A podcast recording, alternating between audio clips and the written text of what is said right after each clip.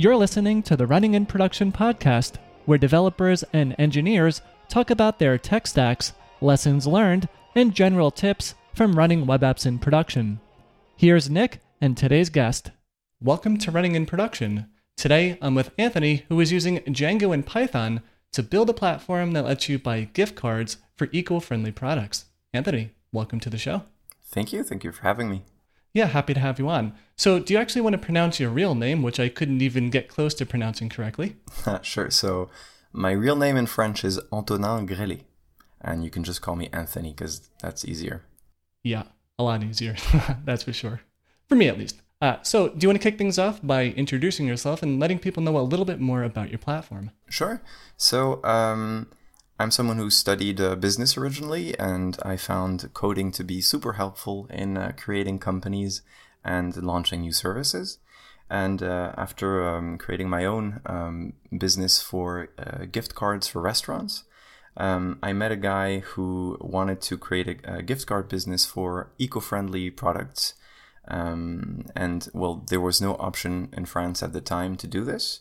And so he was looking for a good technical solution that would enable um, the gift cards to be used in any digital or physical shop um, and to handle all of the money and to make sure that none of it was ever missing.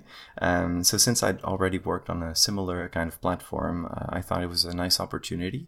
And well, I'd been looking for um, projects that make more sense to me. So, projects that have an impact, environmental impact, or social impact. And so, this was a I thought a really nice um, project to work on. Um, so I've been working on it for nearly a year now, and we launched it uh, in production in uh, last September. Nice. So that would be, well, you say last September. Would that be September 2018 or 19? Uh, 2019, sorry.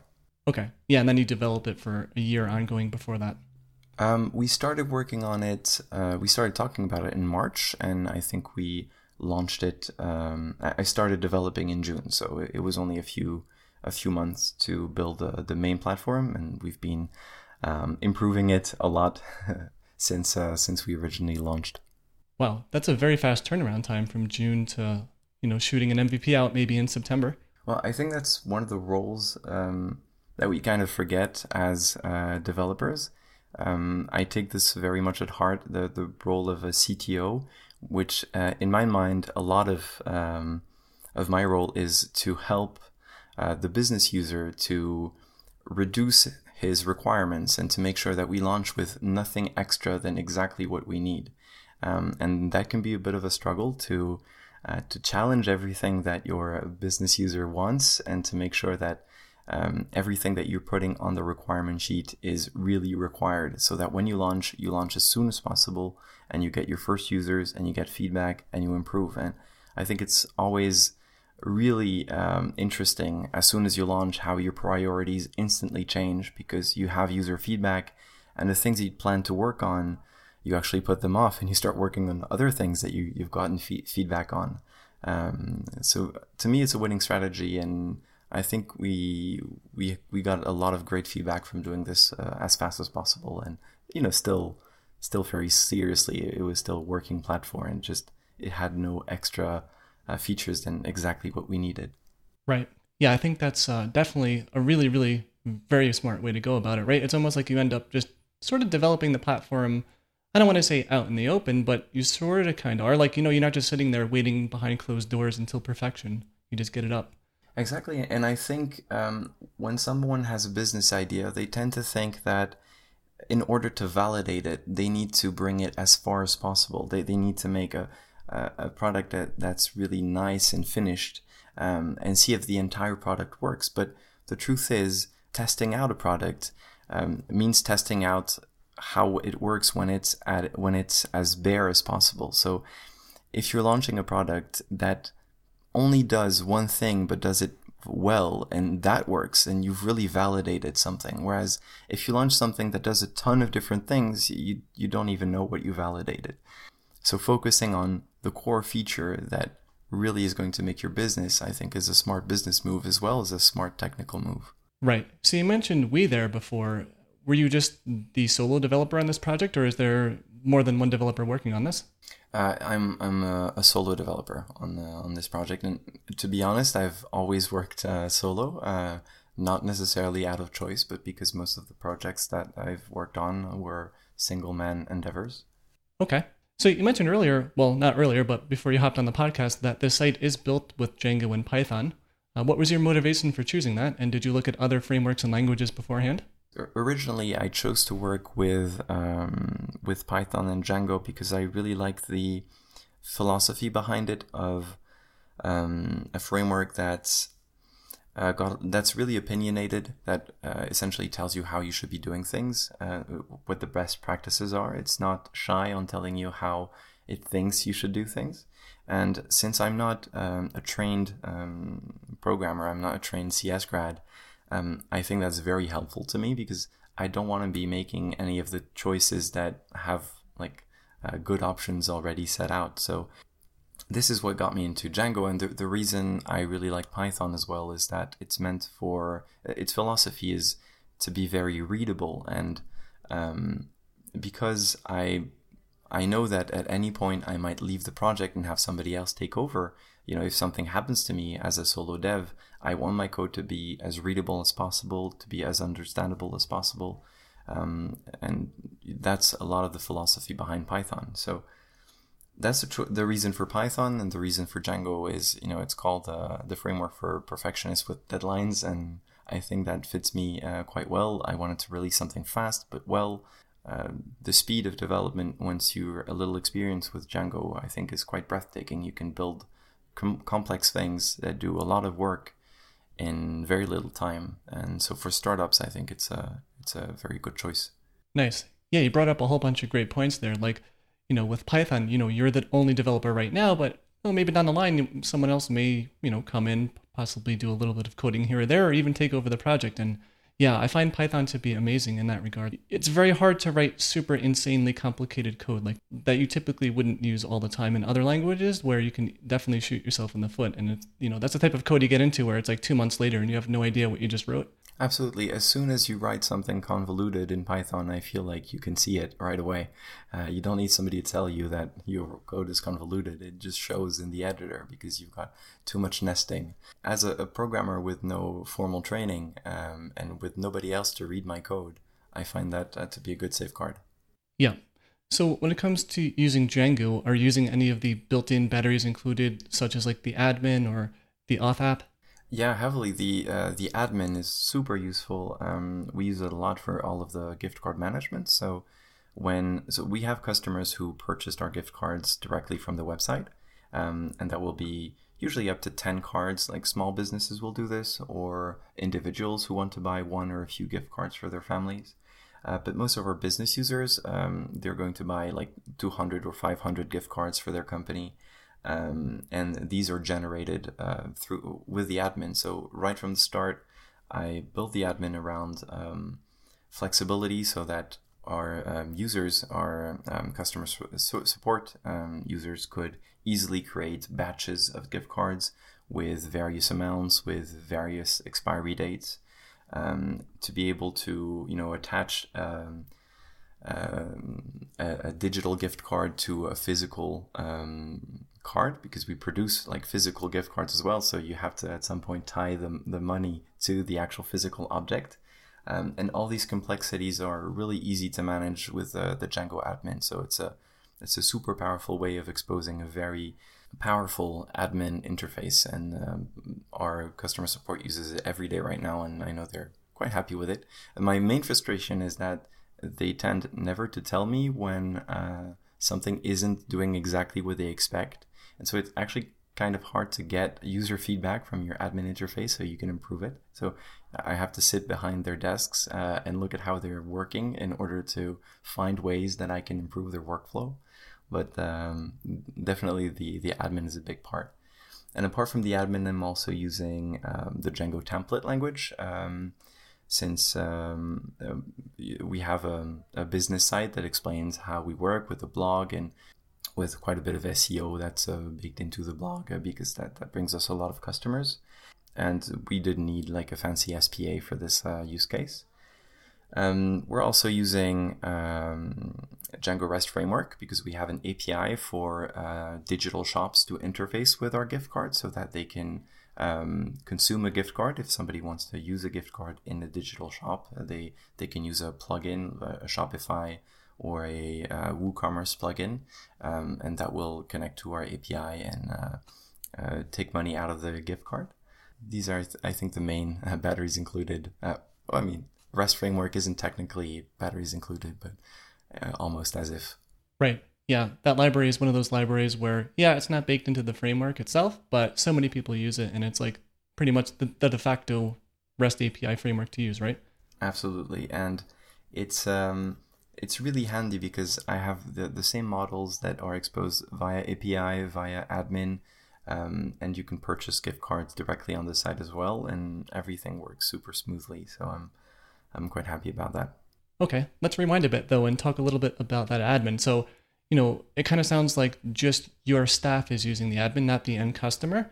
But what would the workflow look like for an end customer to go and buy a gift card? Do they need manual intervention to happen from your staff to enable it, or is there like an automated process where it just gets like mailed out like instantly, or you know, if it's not physical, it gets emailed to them?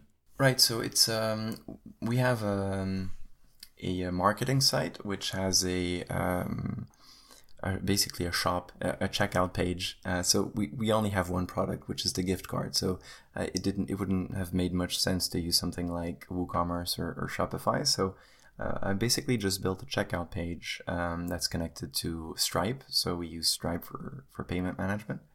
Um, and the, the, the checkout page is actually fairly complex because um, you can buy one card, you can buy 50, uh, you can buy digital cards, you can buy physical cards, and you can buy physical cards and have them shipped in a, a little envelope that you can um, bury in the grass and that will sprout uh, new plants, things like that. So you can ask for an invoice or you can uh, not want an invoice, uh, many different options. So I, I built this in Vue. Um, it's the, the only uh, JavaScript heavy page of the website. And once an order is made for a gift card, most of the logic after that is actually handled um, with tools like uh, Stripe and Zapier. Uh, as much as I can, I use no code tools uh, because I find them super flexible and sometimes they can save you a lot of time as a developer so that you focus only on the things that are really complex rather than uh, things like a payment management, which can be done super easily with uh, Stripe, and automation that can be done super easily with Zapier. Um, and so they receive instantly uh, an email after their purchase, and the, the gift card is generated by a few scripts that uh, are run on my Django site. Okay, so in that case, one of your staff members, they don't really need to mess around with the admin to like enable that card. It's just completely a hands-free experience once the order is placed. Absolutely, um, everything is automated, and I think that's one of the reasons why this kind of business can work now, um, because um, gift cards are a very low margin business, right? You don't make uh, a lot of money per per cell. You, you, you take a small cut of every cell. Um, so because of that, you need high volumes. And if we tried to do um, gift cards 20 years ago, 30 years ago, without the ability to automate everything, it would have been significantly more difficult to um, make money and to be a viable company. Um, actually, I say company, but we are a non-profit company, uh, which I'm not sure exists in the United States. So any money that uh, we make, we have to reinvest into the business or give out to our um, cooperative of uh, of businesses that are all ethical and that are co-owners of this um, nonprofit company. Nice. Yeah, we have those over here in the U.S. as well. It seems like you went all out though with the uh, eco-friendliness. Like you can literally take the envelope and just put it into the ground, and X number of months later, in the right season, a plant is going to sprout up. Absolutely. Uh, that's actually a challenge. We don't exactly know what seeds we have. Um, so we don't know when you're supposed to put them in the ground. And sometimes you get tomatoes and sometimes you get daisies. So yeah, we haven't solved that part yet. Very cool. Now you mentioned this is kind of like a low margin business, so you kind of have to operate at scale. Uh, what type of scale are you operating at now? Like how many gift cards do you go like process per month, or maybe how many visitors do you get? You know, whatever makes sense for you. Um, yeah, so with the as soon as COVID uh, began in in, uh, in, France when we started getting uh, locked down, um, sales stopped completely. Um, um, actually, let me rewind a little bit. Um, it's a very seasonal business, right? Uh, gift cards are usually given out at Christmas. It's a uh, um, most of the business of the year that we're going to be making is going to be made at this point, whether it's from um, end users like consumers who just want to buy a gift card for one or, or a few people, or businesses that uh, will give out um, a 50 euro gift card to every one of their employees. And so that can be a thousand gift cards of uh, 50 euro. Uh, all of this is usually done around Christmas. So very, very seasonal activity. Um, the rest of the year, we have um, smaller activities, you know, for uh, birthdays or for people living their leaving their companies and who are being gifted a gift card, things like that. So I'd say the the scale is probably around um, maybe 50 to 100 gift card per week in uh, uh, out of season, and then during season it can it can go up to 10 times that. Yeah, something like that. Wow. Yeah, that, that that's a good amount of transactions happening on a pretty regular basis. Yes, and all running on SQLite, which I'm told that I'm crazy about. We'll get to that soon enough. But for now, let's uh, rewind a little bit and talk more about how your application might be architected. So, is it like one monolithic app, or do you have it broken up into microservices, or somewhere in between, maybe, and you're just using a whole bunch of Django apps in like a monolithic app? So, a lot of it is the monolithic Django app, but as I mentioned, it's connected to quite a few services that handle uh, some of the automation. So Zapier, we use a lot of Airtable in order to follow the transactions and trigger a few automations. Hold on, hate to interrupt you, but can you give us the TLDR on Zapier and Airtable? Like, what do those services do or allow you to do? Um, so Zapier is a tool that allows you to um, receive events and trigger actions. So an event that you can receive is, for example, you can plug it into Stripe and so as soon as um, a payment occurs in Stripe, you, re- you can do something. And so doing something can be, for example, uh, send a message to my Django server so that it generates the gift card. Or it can be um, send an email to the customer to confirm that their payment has been done. Um, things like that. So Zapier is really useful to uh, bring to um, connect uh, various tools together. It's got uh, hundreds and hundreds of integrations that you can use. And so for quick automations, it's really practical. So I use that quite a bit.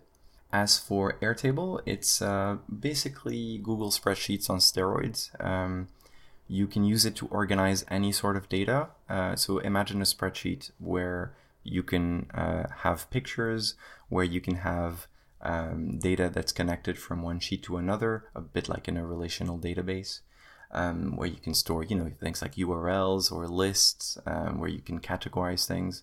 So it, I find it really useful when you need to give an easy interface to your business users, um, so that you know it's a lot more flexible than the Django admin, which is all hard coded. So depending on the use case, I will use either Airtable or um, the Django admin um, to let my users have the you know the best experience possible. Interesting. So, what made you go with Zapier? Because it almost sounds like you could sort of kind of replace that, maybe just like listening for webhooks from Stripe, maybe? Or is there more to it? Um, well, for example, um, you know, let me, um, uh, if I can take a sec, I can just open up my Zapier and tell you all the Zaps that are running. So it might give you a better idea of what's actually happening. Oh, yeah, please. Yeah, okay. So, for example, um, right now, uh, the payment system works through Zapier. So uh, um, Zapier sends, uh, um, I mean, Stripe sends a notification to Zapier when a payment is made, and um, this sends back a notification to Django to produce the cards, to MailJet to send an email out to the user, to Discord so I can notify. Um, the our company is running on Discord instead of Slack, but um, so I can notify the company that a sale is being made. Um, I also use Zapier for invoice, uh, for sending invoice to business users. So um, when a transaction uh, occurs, um, the the transaction is always sent to Airtable, and so Zapier will look at Airtable, and if a uh, an invoice is required, it's going to connect to QuickBooks and ask QuickBooks to send um, a uh, an invoice to um, to the customer. Another example is that uh, for example, when a um, a customer uh, checks that they want the newsletter received, Um, that's also in the Airtable data, and so Zapier will look at that and it will send a notification to Mailchimp to add the user to our newsletter.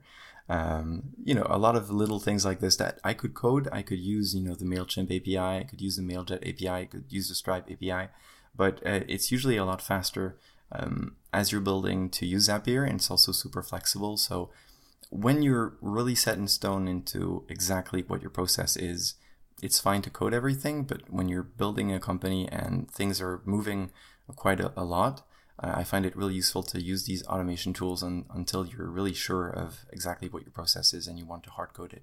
Um, and sometimes that's never. Sometimes you just want to keep it uh, flexible and in Zapier uh, rather than, than putting it into your hard code. Right. Very cool. Yeah, sounds like you're saving a lot of time, not having to wire up, you know, six or seven different APIs. Yeah, exactly. And being dependent on uh, their uh, APIs changing sometimes, or you know their API keys being reset, or things like that. that. Just a lot of hassle that you don't have to think about.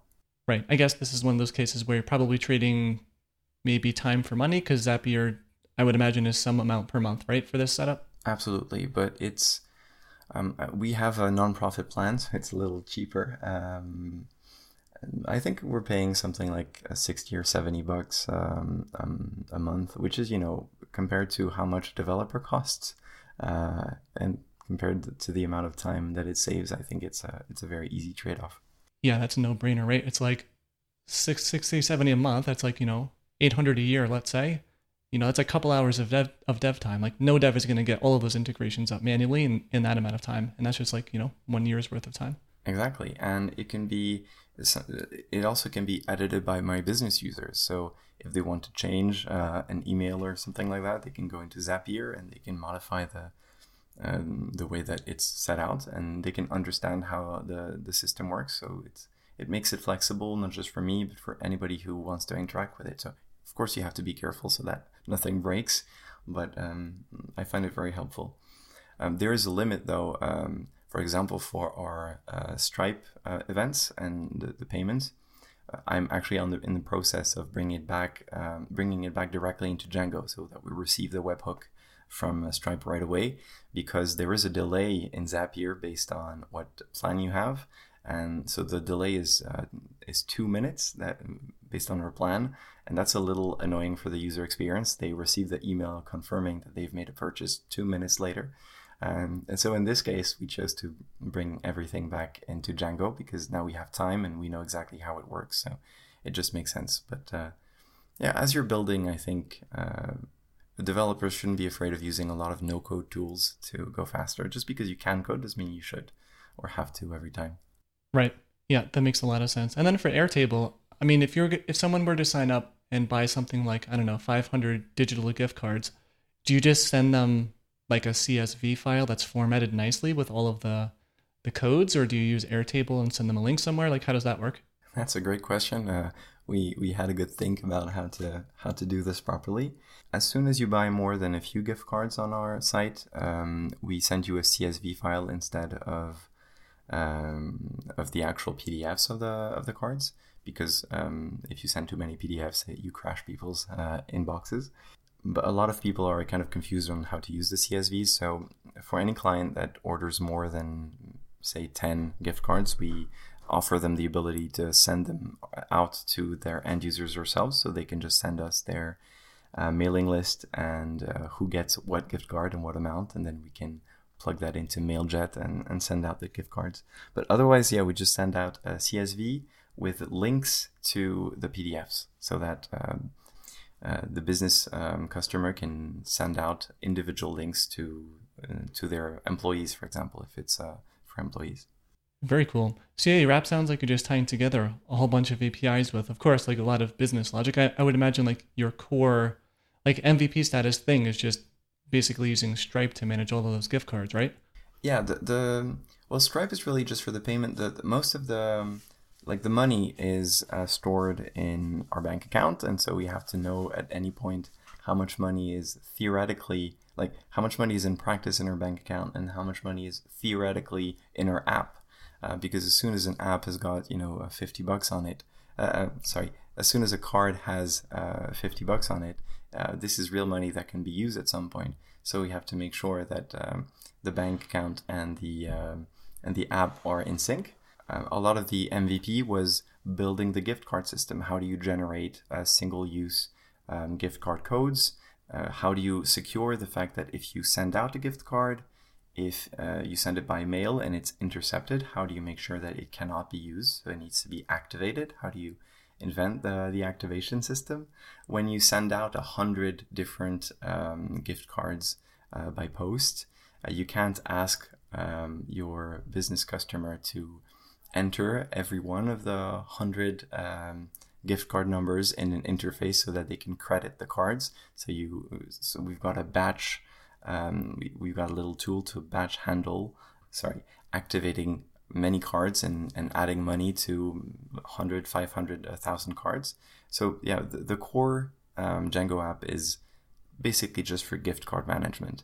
This is the complex part. Um, so to me, as much as you can, anything else than the complex parts should be outside if you if you can if you can, so that the the core is as um, straight to the point as possible, and you spend time on the the part that's complex and that brings actual value to your uh, business user. Right. So it sounds like you were very very productive in those couple of months. If you managed to get all of that in the initial version of the app where it's mostly just a Django code, like connecting to bank accounts and all that validation process. Yeah. Yeah, it, it was the core. I mean, it's I, because I'd done it before for another uh, gift card system, not as extensively, not as big. Um, my uh, my previous company is is is for um, restaurant gift cards, and we'd only uh, added ten restaurants, so the scale was much smaller so I did have some experience, which allowed me to go a little faster on the topic. But uh, you know, if you focus on very few features but doing them well, you can do a lot in a few months, and that's what I was focused on. Right. So, were there any Python or Django packages that really helped you pull all of that together in a couple of months? Um, let me have a look at my pip file. Um, yes. So the uh, apps that I'm running in production on my Django are uh, Django REST framework, as I mentioned, um, Anymail, which is a standard for sending out email, Django Anymail. Um, I use a little bit of Bootstrap, so I have Django Bootstrap 4, which allows you to quickly um, um show forms in a Bootstrap format, so that's nice. Um, I'm using CK Editor with the Django CK Editor because it lets you have a, a mini CMS that I use for the pages on our website. Um, obviously, Django Debug Toolbar because you got bugs and you need to debug them. I use Pillow for image management and to optimize the images on our site so that they load as uh, fast as possible. Um, Markdown. Yeah, I think I've covered most of it. And requests, obviously. These are very standard things. So, not a lot of um, extravagant tools. I, I mostly use the very common tools of the trade. Right. And then there's probably the Stripe library or some Django specific one. Yeah, Stripe, MailChimp. Um... What about connecting to the bank though? Or is there like some other way to do that? Like it's just not a specific library, but you just use requests or something? Right. So the way it works with the bank is um, I have an, a separate dashboard which shows how much. Um, I have a dashboard in my app that shows how much money is in theory uh, in the app and so we can compare that to the bank. But there's no direct connection uh, between the bank's API and the um, and, and the Django site. It's just we can make sure that the the amount of money is the same and that we've got a balance between the two sides. Okay, so it's like kind of on you to keep tabs on that uh, to make sure there's always enough in the bank. Yes, and we have a notification every month if uh, the differences the difference becomes too important. Okay. Has it ever got to the point where that notification was like, hey, by the way, running kind of low here. Well, it, it's the other way around, right? The our main um, because we're a gift card company, uh, we run with a lot of cash uh, because people purchase gift cards and they don't use them right away. We send out money to our shops um, every month, uh, but usually gift cards are purchased and then they're used maybe two, three months later on average. Um, and part of them are not used at all. So um, we actually have a lot of cash in the bank, but it's in a bank account that we're not allowed to use per uh, French law. We're allowed to use a small part of it, which is our commission, but the rest of the money we're not allowed to touch. So my job is to make sure that the amount of money that's in that bank account is um, tracked and accounted for, so that we know exactly when uh, you know gift cards expire, uh, how much money we can take out of that account, um, and we have to be sure at any point that if all of our users went to um, their shops and tried to use their card, that there would be enough money in the bank to pay out all the shops.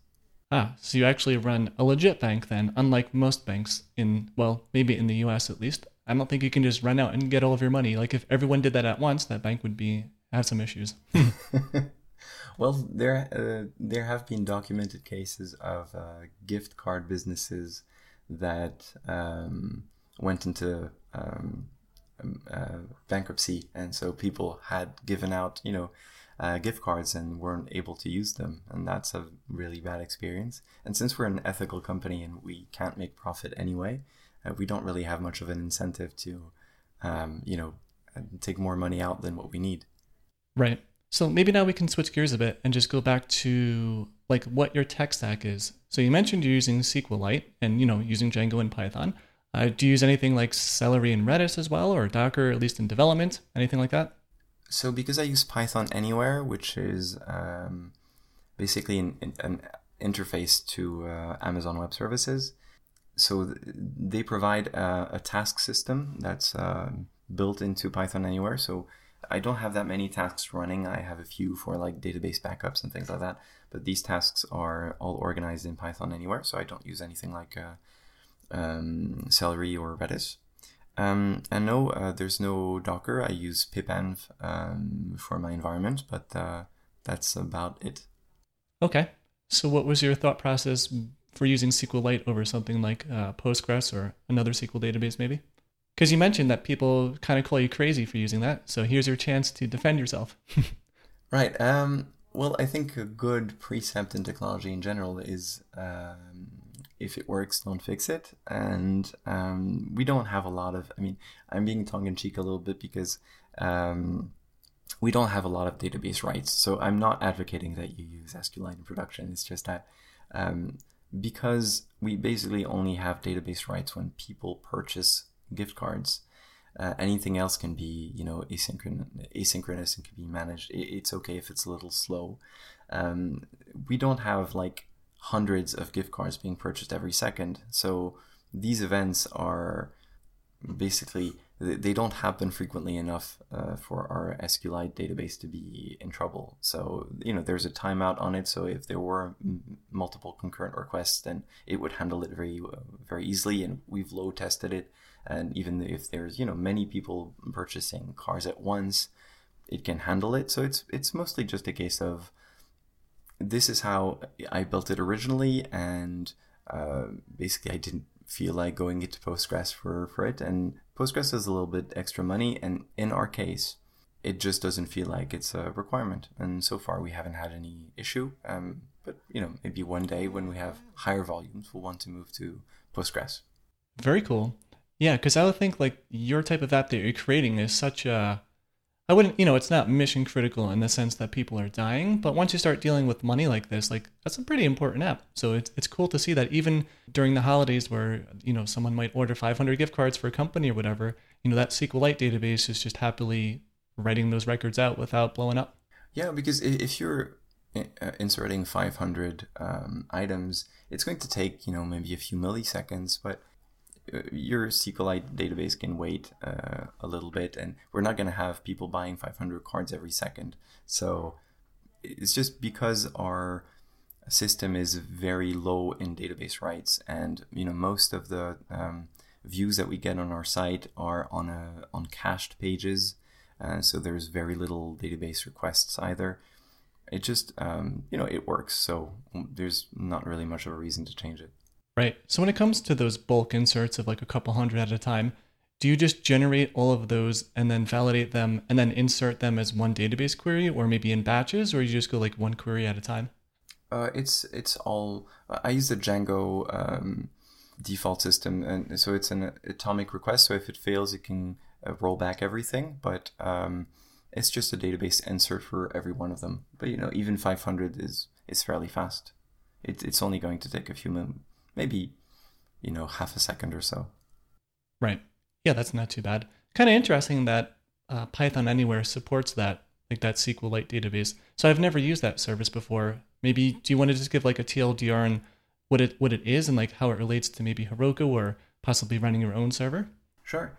Um, so what I knew before getting into Python Anywhere was um, like you know PHP host. Um, uh, websites that I built before were with you know pure HTML or a little bit of PHP, and so Python Anywhere, what they do is they abstract a lot of basic what you need to do when you need to manage a server. So uh, I've never used Heroku, so I'm not sure I can compare it very well, but I do think that one big difference is that you have um, a file system that is um, that's uh, persistent. So I don't think you can use SQLite on Heroku because your file system is not persistent, and so you have to put your um, your static files and your media files elsewhere, if I understand correctly. In Python Anywhere, they have um, a few tools so that you can have your static files and media files right on your server, and so your you know your SQLite file can be there as well. Uh, one thing that I find handy with SQLite is that it's ridiculously easy to back up. You can just download the database and, and save it somewhere. It's also very easy to bring that database into your development environment if you want to test things out um, before you push something to production. So just the general handiness of it is, is quite nice. So Python Anywhere is based in the UK, and I think they're a small team, and they're really there to uh, when you're starting out with Django or when you're only building things in Django. Um, basically, everything is optimized for that. So it's just you don't have too much to think about, and you can just run your app uh, as fast as possible. And you know, anybody that takes load off my mind is a friend to me. So that's uh, what they've been doing, and their support is super helpful as well. So in your case, are you running just one? Like I don't know what terminology they would have, but like one server or one Heroku Dyno equivalent, like one instance of something. Yeah, they have web workers. So um, I think we're running uh, four w- web workers, so that can handle. I mean, I think we're using like five percent of our capacity on uh, Python Anywhere at any given day, maybe up to ten percent on a big day uh, of our CPU capacity or our storage space. Um, so, as I mentioned, our, our, the nature of our business makes it very low in terms of uh, requests, in terms of the the volumes of data that we have to manage. So. Um, we're paying maybe 15 bucks a month and we're way above the limit of uh, we're way below the limit uh, in terms of requirements very cool. Now, those workers, are they responsible for handling web traffic as well? Like, I'm trying to visualize having a couple of those, but then also having like a SQLite database on disk. Like, does it get replicated across all of those? Like, how does that work? Can I say I have no idea? okay. No, seriously. Uh, uh, basically, anything. Um, uh, like I'm, I'm not skilled in DevOps at all. As I mentioned, I'm not a trained um, computer science graduate, and um, so I started using Python Anywhere maybe six or seven years ago to run the first apps that I built. And so I do create a new environment, uh, a new account on Python Anywhere basically as soon as I have a new client. Um, but it, I don't really think about um, how it works because it works. So that's that's my main concern. Um, and even on the low tiers and the fairly cheap tiers, um, uh, it works very well. Um, the, I know that you you asked earlier about SQLite. I know that um, uh, MySQL is by default um, in Python anywhere and it's free. And if you want a Postgres uh, database, it's a few euros extra per month. Yeah, I'm kind of curious how it works now, but that's not a question for this podcast. Maybe I'll just ask the guy who runs it. Um, but going back to what you said before about, yeah, you can just write things to a file system and it persists. How do you deal with static files? Do you just do that and then serve them with uh, Gunicorn, or do you have like Nginx sitting in front of that? Um, well, that's the thing. I also don't know this because it's also handled by um, by Python Anywhere. Uh, I think it's um, uh, Gunicorn. The, state, the static files, basically in Python Anywhere, it allows you to say which folder your static files are, and it serves them a little differently. I don't know exactly how, but uh, it's very fast. Um, what I also do is I use um, um, you know cache busting. So um, I have a I, let me remember what it's called. Um, or is it by default in Django? I don't remember. Um, you know, basically every static file ha- is named. Um, there's a hash that's made on the static file, so as soon as you change it, um, it blows up the cache and so it can be reloaded instantly so that you can set caches that last uh, you know a year or many years. And I have a Cloudflare on top of that so that it uh, it, it caches most of the static files. So most of them are not served directly by my Python app they're served by Cloudflare. Right. So going back to what you said before about Cloudflare did you just set that up because like did you read a tutorial somewhere about wanting to set that up or did you have prior experience for using that one? And like what do you actually do with that? Do you have all of your dns records there? They do ssl for you and then also serving your static files and caching them? Uh, yeah so the the main reason i'm using it is to uh, serve my static files. And uh, so my dns is um, replicated in cloudflare. Uh, that's the main reason um, uh, we do have a lot of requests on our static files because there's a bit of traffic. I mean, it's not a huge website, but there's quite a bit of traffic on the, the, the marketing site and the, the blog pages. And so um, most of the, at least the images and things like that are served by Cloudflare. And uh, so there's caching on the Django side as well. Um, but I think Cloudflare uh, uh, serves the HTML pages directly without interacting necessarily with uh, Django most of the time. Oh, nice. Was that something you had to manually configure to tell it to do stuff other than just static files? I don't think so. I think it does it out of the box. You can you can tell it what kind of pages are variable so that it avoids doing this.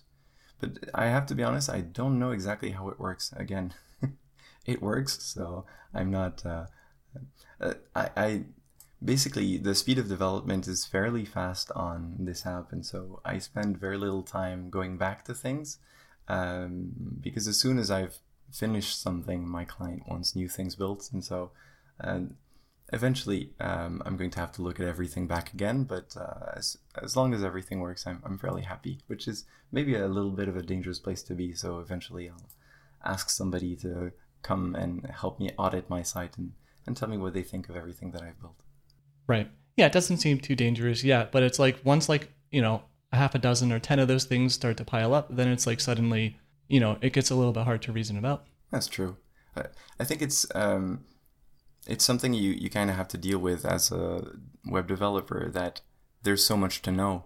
Um, you, you cannot understand your entire application fully. I, I don't think that's possible, right? There, there's always layers of things that you rely on that you won't understand. And I think you have to accept at some point that some things that you're going to be using you're not going to understand. And um, it, it can be a little frustrating sometimes, and it can be worrying when you know that you're relying on things that you don't understand fully. But I think it's just something we kind of have to accept that we have to stand on the shoulders of um, of other people's work and others people's work we can usually depend on as long as we're careful and we use best practices.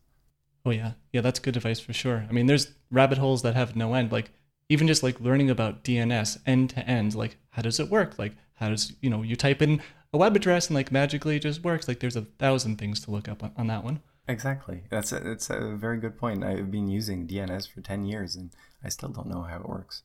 Yeah. So going back to your app here, do you maybe want to walk us through what the deploy process looks like? Like let's say you're developing a new feature, you're ready to commit it, you push it up. Like how does that get up and running in production? Right. So I, have um, replicated the the site. Um, we have a test version um, and a live version. So when we're pushing big new features, I push them first to the test version so that our business users can test them out. We do have quite a few automated tests um, because I'm I'm solo managing the entire code base.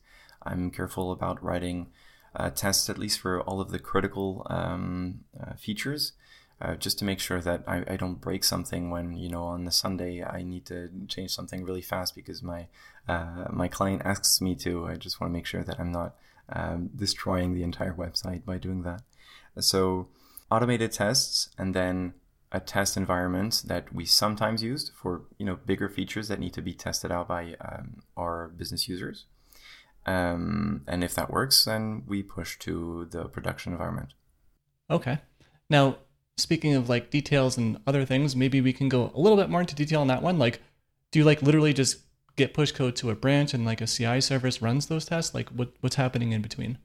Um, no, I usually just run the tests. Um, I, I run the test before I do any uh, uh, git push. So that's I, I could automate it, but uh, so far it's been uh, efficient enough. So I just make sure that the tests run um, um, in my local environment, and if they're fine, then I push to the correct um, Git branch. And if the the master branch is changed, then the the website is automatically updated. I have a little webhook um, triggered from GitLab that calls my web server, and the web server knows that it needs to restart. It needs to collect static again in case the st- static files have changed. It needs to um, migrate if migrations are in order and things like that, and uh, to refresh to uh, clear out the cache and, and and to restart itself. Nice. So when it comes to those database migrations, you just run them on every deploy, even if they don't need it, and you kind of just depend on Django to be idempotent in that regard. Um, yeah, the the, mig- the um, I don't know how to to what extent you're familiar with Django, but you know you you you call make migrations and then it creates the migration files, and when you run migrate, it uh, it will only run if um, there are migration files. Is if there's nothing, it just doesn't do anything. So yeah, I run migrate on every uh, commit um, to the master branch, and um, it won't do anything if there's nothing to migrate. Okay. Now earlier you mentioned that you do have you know a couple of workers on Python Anywhere. When you deploy a new version of your code base, is there like a like a hitch, like a couple seconds where the whole site goes down, or does it kind of just know what to do behind the scenes to load balance that? There is um, you know half a second where the entire website goes down. It I, I think um, in Python Anywhere I read this recently. Um, they uh, they make sure that all of the current tasks are completed and then they shut down the the server and they start it up again. Okay, yeah, that makes sense. Yeah. It's very nice to be able to deploy your app and only get like that amount of downtime. Like, there's a big difference, I guess, between half a second and like ten seconds. Yeah, um, yeah, I test it out regularly, and the the it being half a second is very nice. Yeah, for sure. So, how does Python Anywhere deal with secrets like those Stripe API keys or transactional email keys, things like that? Right there. Um, well, you can set up your I, I still I still do it the the old way. I, th- I think there are newer ways to do this, but um, basically local settings. I have a file of local settings where there's not that many things, but there are most of my secrets in there. So they're hosted on Python Anywhere, um, and uh, and yeah, that's about it. So you know the secret key uh, that's used for uh, crypto, as well as uh, most of my um, API keys for things like Mail Mailjet, for Airtable, for Stripe, and things like that. Yeah, it sounds similar to. I mean, that local file. I guess it's kind of like an env file that you just load locally. Um, yeah, pretty much. Okay. So also when it comes to Python Anywhere, do they deal with all of your SSL certs as well, like in between Cloudflare and Python Anywhere? Yeah. Um, I don't know. See, um, unfortunately, all of these DevOps, I'm, I'm not really, uh, I don't really look into much. Um, I'm, I'm focused more on the feature development, but um, I know that out of the box, um, when, when I don't use Cloudflare, uh, Python Anywhere um, lets you activate uh, HTTPS, and, um, and then you can um, you can access. Yeah, you're saying SSL, not SSH. yeah, SSL like HTTPS. Yes, you can just activate it and it will uh, create a Let's Encrypt, um, a what do you call that certificate for you. Uh, but I think the one that I'm using right now is the Cloudflare one. I think the, the Cloudflare one takes precedence over the uh, the Python Anywhere one. But on both sites, it's it's really easy to do. I remember as well when they um, deployed this because you know. In the beginning, like deploying your own certificate was a bit of an adventure, and so now basically all of the services that I've tried to use recently, whether it be Netlify or uh, you know Python Anywhere or Cloudflare, they handle this for you in a couple of seconds. It's a it's a very nice feature. Yeah, big time. Yeah, I remember deploying a couple of sites like years ago before Let's Encrypt was around, and it was just yeah, very big hassle. And it's it's the sort of thing that you do only once when you set up your website, so you forget every time you you have to do it again. Yeah, that really is the truth, right? Back then it was like you would do it once a year, but yeah, if you're not doing it all the time, super easy to forget, especially if it's like some crazy, uh, you know, commands that you need to run on the command line to generate the keys. Like you're always Googling it and it's like, I hope it works this time. So going back to Python Anywhere, do they handle things like backing up your database and also backing up your user generated files, like those blog post images? Uh, no, they don't. Uh, I think, I mean, I'm I think I talked to them about this once, and I think they do have uh, some level of redundancy, but you know I don't count on that, so I um, I make sure that the entire database and the contents of the site are backed up every hour. Um, it's basically just a script that um, copies all of that into another um, drive that stores all of these data, which is one of the nice things about SQLite is that it's just a file, so it's, it's very easy to back up uh, anywhere. And there's not a, a, big volume of data, so I just back up everything every hour. I keep the hourly logs for a month, and then after a month, I only keep the um, the weekly logs. Okay. So when you take that database and you move it to like a different drive, does Python Anywhere give you some type of like exter- external storage drive that you can connect to your app somehow? Like where does it ultimately get saved to? No, um, they don't. So I have my own um, other drive that I save things to, um, and um, they're occasionally saved to Google Drive as well. Um, just because we want to keep a copy um, that business users can access if they want to uh, uh, to see the history of, uh, of all the data that's on the site. But they don't provide anything. I mean, uh, I don't think they do. Uh, so I just uh, it's just my scripts that are making all of the copying. Ah, so wait, that's a local script then. Like you're literally saving it to a local drive and then maybe putting it on Google Drive after. It's uh so the drive I'm saving it to is another server that I have access to, which is so it's not a local drive. It's um uh, it's a hosted service uh, that I use, a, a French host. Uh, so I have like a, an available a disk, um, an available server with disk space there. So everything is saved uh, there. It's the, actually the same host that I have my domain name on. Um, and so all of the databases are, uh, I mean, all the hourly backups of the database are stored there. And if I remember correctly, the, the weekly backups are also backed up to Google Drive, just in just in case. Okay, very cool. Yeah, so you have like a VPS somewhere that you can just SSH into and do stuff, I guess, right? Uh, it's not a VPS, it's a shared hosting. Old school. Okay. it's something I've had for a long time. It's just a, an extra security. Yeah, I remember those days of PHP. I had a Bluehost account for many, many years. Yeah, those were the days. Yeah. So going back to uh, Python Anywhere, do they also give you like alerts and things? Like if your site happens to go down for whatever reasons, will you get notified by them? No, I don't think they do. Uh, I use uh, external services like uh, I have Uptime Robot that uh, tells me if my site goes down. But um, otherwise, apart from like the entire website going down, I, I do have alerts set up uh, with the Django. Uh, Django has a default um, way of um, yelling at you every time there's an error on your website. So I receive an email and a Discord notification as soon as a user encounters an error. Um, and so based on the level of the error, it, I get yelled at more or less loudly. Nice. So you get that whole stack trace sent to you. Yes, absolutely. So so I can debug everything. That's really easy to set up in Django. Very very handy. Um, and so I can I can make sure that I'm always uh, fast to react. Right. Do you get frequent errors or just once in a while? Uh, no, not frequently. If when they happen, they tend to happen after I've pushed something, and it might be on. Uh, it, it's usually going to be something like a, a template uh, that's not very often used, uh, so it's not in my tests.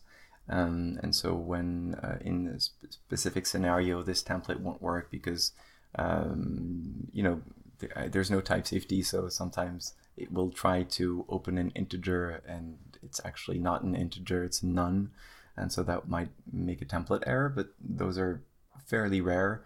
Um, and usually after I've um, made a little change, um, and so never on anything critical. Right. Yeah, because the critical stuff you have that pretty well tested, right? Yes. Um, actually, one of the weaknesses that I had recently was um, because in my critical um, uh, gift card selling system, I had uh, Stripe and Airtable, um, sometimes these services would, uh, especially uh, Airtable, occasionally doesn't respond right, and and sometimes that failed a little badly, a little catastrophically. So uh, one of the things that I did recently uh, was rebuild um, the, the the payment system so that I would need um, too many external interactions, and um, I have um, try and accept blocks so that when that does happen, things don't fail catastrophically. But yeah, I think that was the main that was the source of errors recently, but uh, that's been dealt with. Nice. Now, speaking of payment systems, we didn't get a chance to go over this one yet. You know, since you're from France, I don't know if your business is located there as well. Are you dealing with the new Stripe APIs that are SCA compliant? Absolutely. Um, so, luckily enough, uh, they were already available when I started building the website. So, I I, um, I built the entire app with the the new SCA compliant uh, Stripe so I know that based depending on the country, people are used to different um, payment methods. But in France, um, the credit card is very ubiquitous. Um, uh, so you, you, know, we have the credit cards with uh, we actually we call them credit cards, but they're not. They're debit cards. Actual credit cards are uh, very very rare in France, and uh, the the the debit cards that we have are the ones with um, uh, the little chip inside. You know, the the pin. Um, everybody uses this. Um, PayPal uh, is is quite rare. Maybe it has five to ten percent usage rates, but um, uh, that's quite practical because it means we don't have to support many different um, payment systems, and most users are happy. Uh, which I can't say for other countries. Like I, I know that in Germany they use PayPal extensively. Uh, in Belgium they use uh, dozens of different payment systems so Stripe does most of the work for us in terms of payment management, um, and um, the SCA is, is quite handy. We we've got we've had a few like uh, fraud cases, uh, but nothing major. So so far so good. Yeah, also very cool to hear that you know such a small percentage of folks use PayPal over there. So you were kind of off the hook of having to implement another payment gateway API. Yes. Um, for now, at least yeah, I, have set it up on the on other sites, and it's it's really uh, handy to only have to manage a single payment gateway. Yeah, it's one of those things where it's like, okay, you know, Stripe's API is very good. You can implement that, and like maybe PayPal's API on its own, eh, a little bit harder and like less documentation to set up. But suddenly, it's like when your app needs to use both of them, it's like yeah, certain abstractions need to be created. Like it's much harder to do two than one, even if both of them are like kind of okay to do on their own it's hard to do clean code that you can count on when you, you're using these two services at once that don't work the same way, that don't abstract the same things. Uh, I, have done it before and I didn't enjoy it. Yeah, same here. Not uh, my funnest programming gig, but it's kind of nice just to have it done out of the way and then you can kind of just use it on other projects as needed. Absolutely, you, you, you can copy paste a lot of it. The last time I implemented uh, PayPal was um, maybe three or four years ago, so um, I hope they've made it easier um, because you know Stripe is just such a breeze. And as a you know as an ethical company, we looked into alternatives. Um, there are a few uh, payment gateways that are uh, you know either more local uh, or even uh, some of them are trying to focus on being ethical and being green. Uh, and we'd really love to switch to one of these, but um, you know the amount of time that we'd need to uh, that we'd need to do this compared to the the speed at which um, uh, Stripe was implemented is just it, it, just speaks for itself, right? The it's it's very fast and very efficient, and then you can do so much with it. Yeah, you can really rely on it. So I, I appreciate that very much as a as a developer that I don't have to worry too much about that part. Right. Yeah. If you want to go pure eco-friendly, you can always go like ancient days of just bartering like you can get an actual yak and then you can shave it physically instead of just mentally. Absolutely, I agree. We should do that. No, there, there's a French company called uh, PayGreen, and they do basically the same thing as Stripe, but uh, you know they won't do it for customers that are too small. So I think now we're big enough that uh, it'd be worthwhile. Uh, but the transactions in France are cheaper, I think, as well, and on Stripe, the the credit card. Um, uh, the, the cost, the commission are a little uh, lower in Europe than they are in the US. So it's really not very painful, like the amount of money that you give them out every month. So we're kind of wrapping up over here. Like, what would you say some of your best tips and lessons learned are from building this app? I think um, one of the things that made um, it's it's not technical, right? It's more of a of, of how you approach um, starting um, building the application that's going to be the the core product of a company. Um, and I think it was a challenge for us to release fast, uh, but we learned so much uh, by having a product that, that was out as early as possible. Because one thing that really shocked me, even though I knew this in theory, um, is how much we changed in our uh, priorities as soon as we had something released and as soon as we had customer feedback. Um, that's one thing I learned. Another thing I learned is that however much I build new features, there's always new features that are going to be required. And so, as a, um, a freelance developer, um, I think it's really important that you think about what's going to be happening in the next two years and the next three years. Uh, what's going to happen when you leave? What happens if you, you know, get run over by a bus?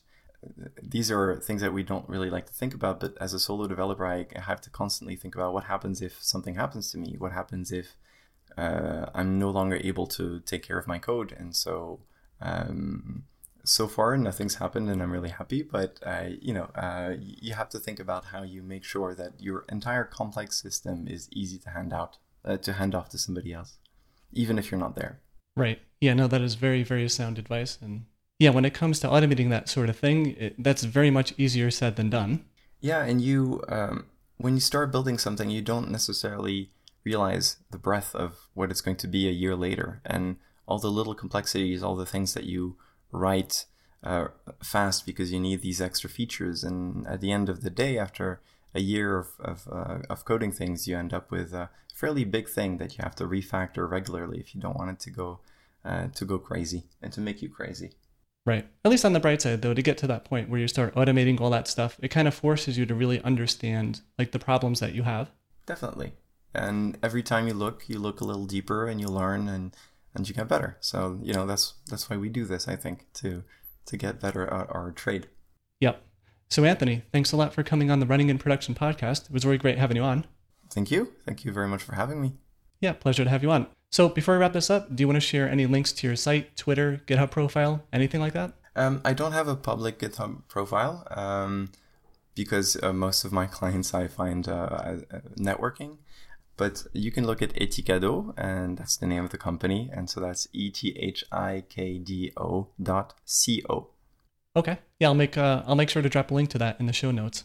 And on that note, to everyone listening, thanks for tuning in, and I'll see you in the next one. You've been listening to the Running in Production podcast. You can find a full archive of the show at runninginproduction.com. Also, don't forget to subscribe using your favorite podcast player or leave a review if you like the show.